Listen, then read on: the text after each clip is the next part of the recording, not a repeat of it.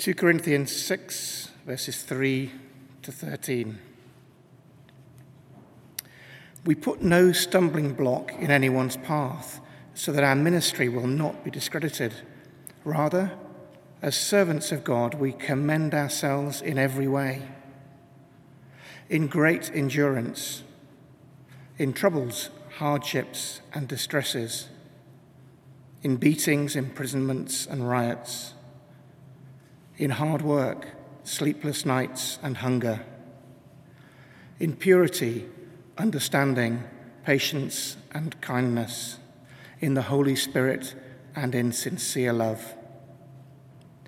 In truthful speech and in the power of God, with weapons of righteousness in the right hand and in the left, through glory and dishonor, bad report and good report, genuine yet regarded as impostors, known yet regarded as unknown, dying and yet we live on, beaten and yet not killed, sorrowful yet always rejoicing, poor yet making many rich, having nothing, and yet possessing everything.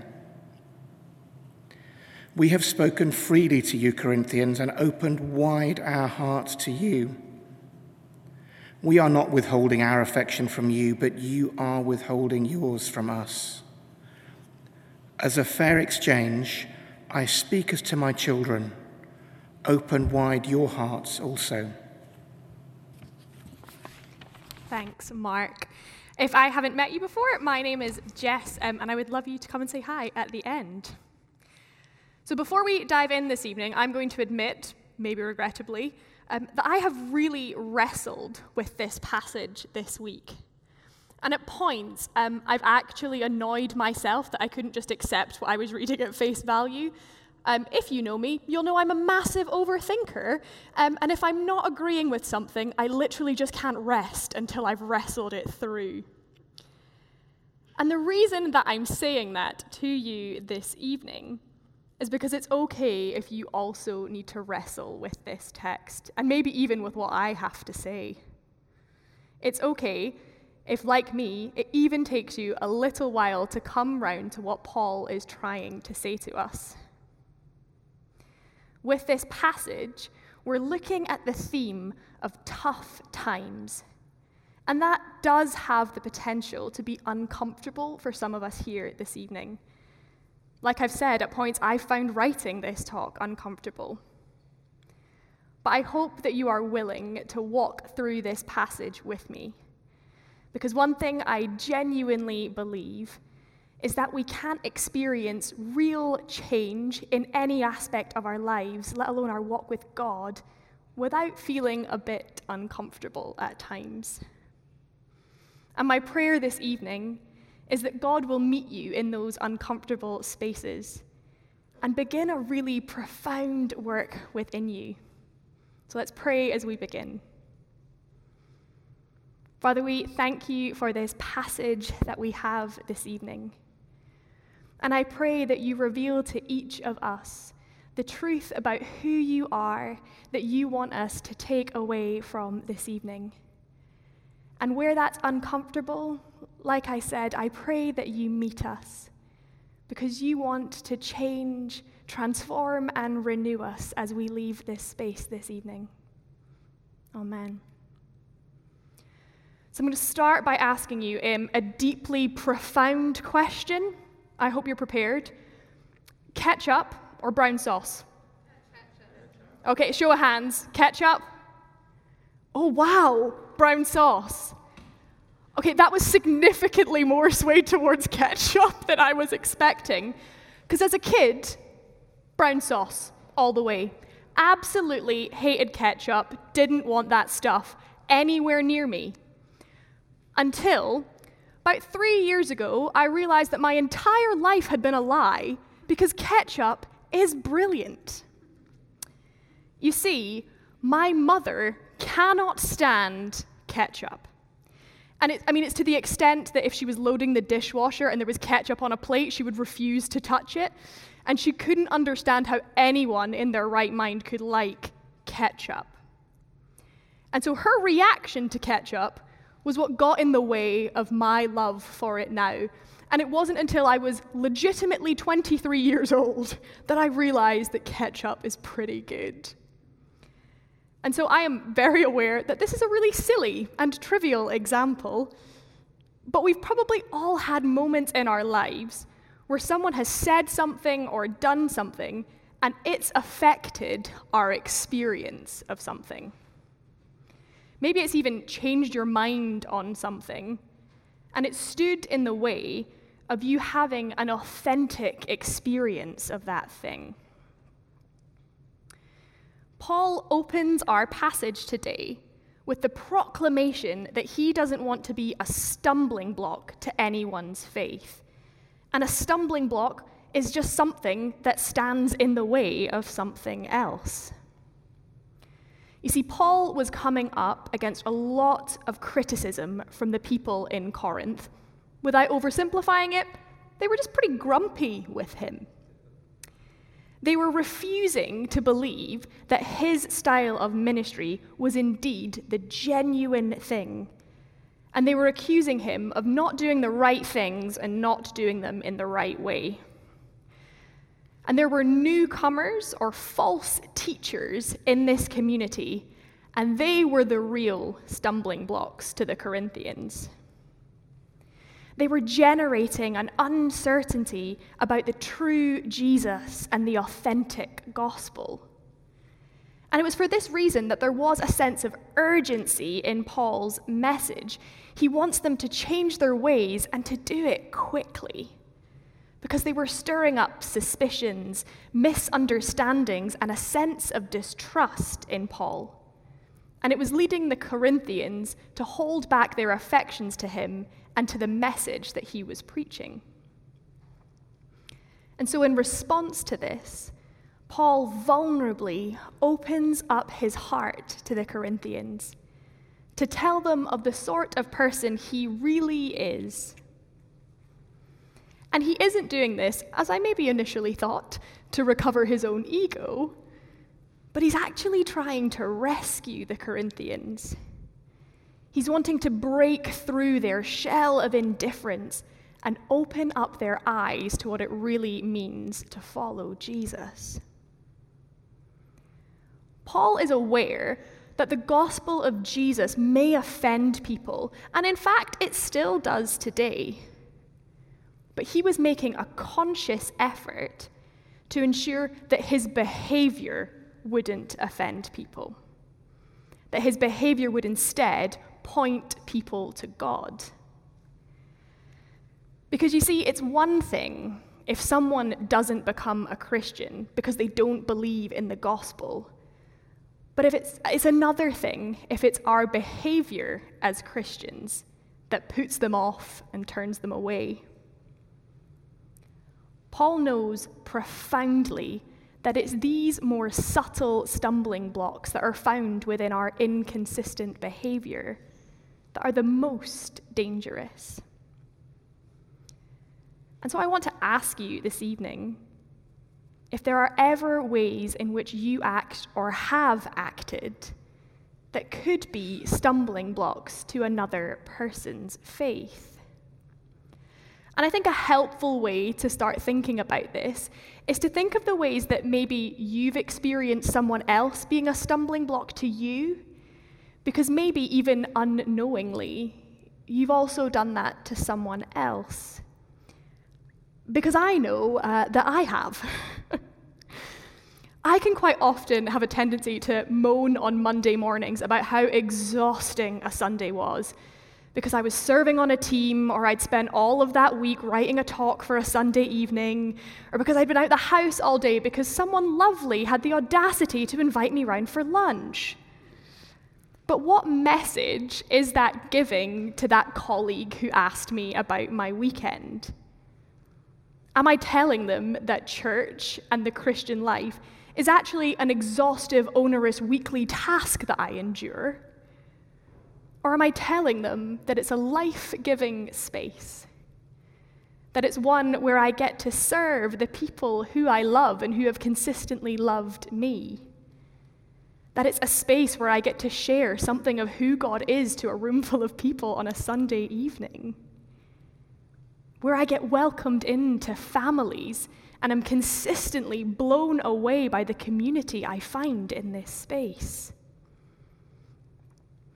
In his talk last week, Paul, Paul Sorry, not Paul the Apostle, bit confusing, uh, Paul Sorry reminded us that we might be the only gospel that people encounter.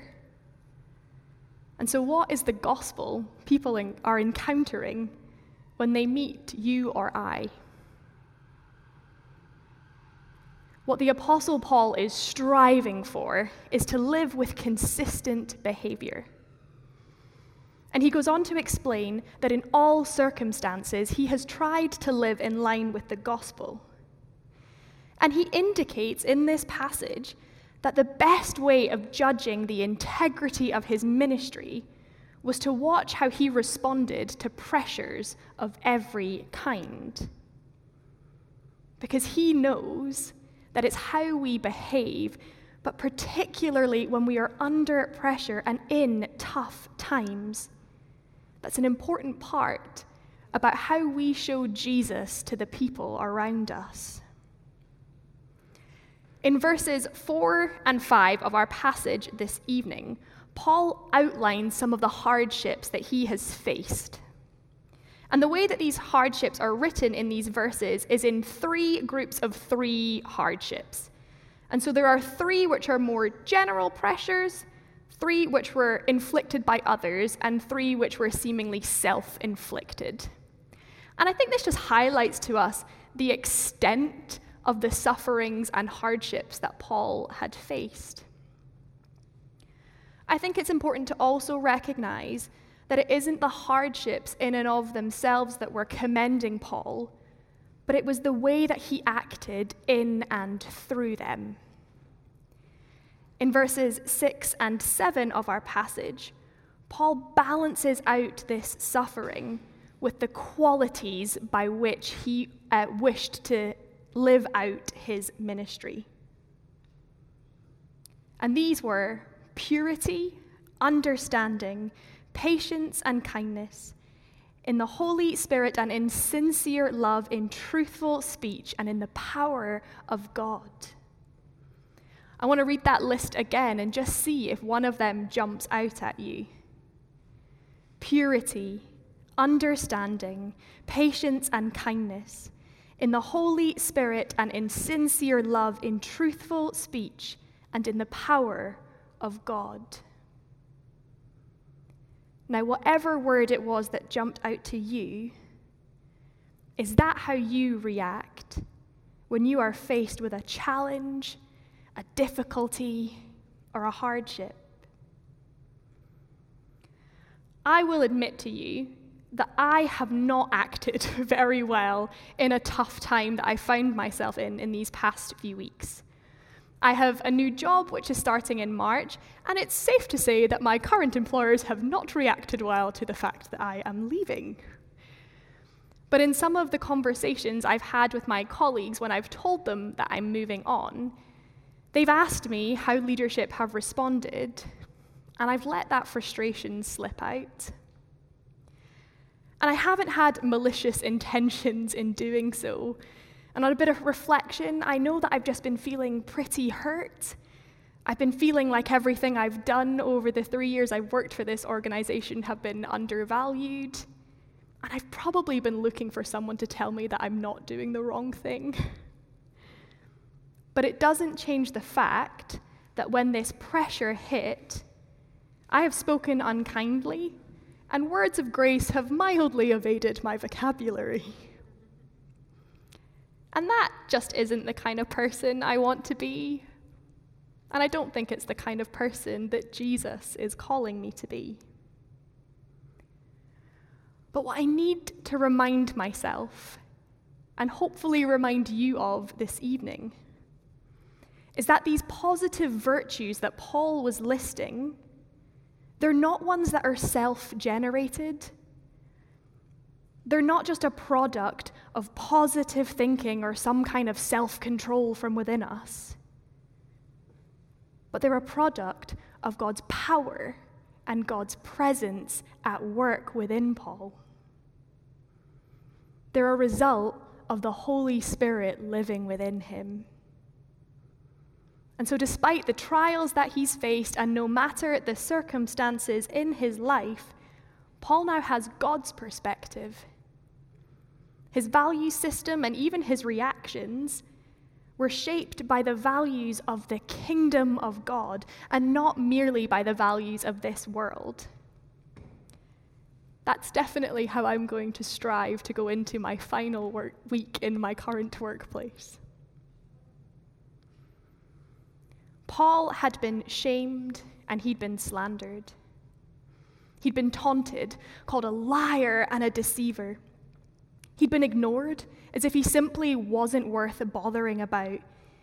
He'd survived assassination attempts and some really fierce punishments for things when he hadn't done anything wrong. And so, whatever circumstance you find yourself in this evening, if Paul hadn't been through it, he'd probably been through something quite similar. And yet, verses 8 to 10 of our passage this evening are the ones which have spoken to me most profoundly this week. Because we are confronted by these and yet statements. Paul is drawing out the sting of the hardships he's faced by balancing them with glory and praise and hope. But it's this little word, yet, that I think holds all of the power. I have lived through a few tough times in my 26 little years of life. And the only thing that I can be guaranteed of is that I'll probably face some more. And that thought actually used to really discourage me. And so every time I had a panic attack or I slipped back into depression, I would just be fearing when I came out of it the fact it was maybe going to happen again. But it was in one of my more recent tough times that I learnt the power of the word yet. And I learned the abundance of hope that can be stored in just three letters. Because I would come to the end of a long and exhausting day, and through all of the chaos and confusion going on in my head, I would hear the still, small voice of the Holy Spirit within me saying, Today was hard, yet tomorrow might be better. And in the mornings where I didn't even know if I wanted to peel myself out of bed, I could get up and look in the mirror and say, Yesterday was hard, yet today might be better. I think too often in our society, particularly through social media and all of the highlight reels that surround us, there's this narrative that's being pushed at us that success is found in the absence of suffering. But what the message of Christ tells us is that success is found in the choices we make in our suffering. Holding on to the hope of yet is a choice that we have to make. Actually, I want to rephrase that. As Christians, it's a choice that we get to make. Because we are living in the now and not yet of the kingdom of God. We're living in a world that was never how God intended it to be. And so we get to choose to hold on to our hope. But we don't have to do that on our own. We have Jesus. We have His Spirit living in and through us. We have the grace of God to comfort, strengthen, encourage, help, protect, transform us. And we have each other. We have a community of God's people to love and support us. These people around you this evening, They can hold onto your hope for you when you can't seem to do it for yourself. Theologian Tom Wright explains this beautifully, and he says it's a bit of a long quote, but I think it's worth it. Christian maturity gets the balance right. It isn't so much a matter of a bit of this and a bit of that, it's a lot of both and at the same time.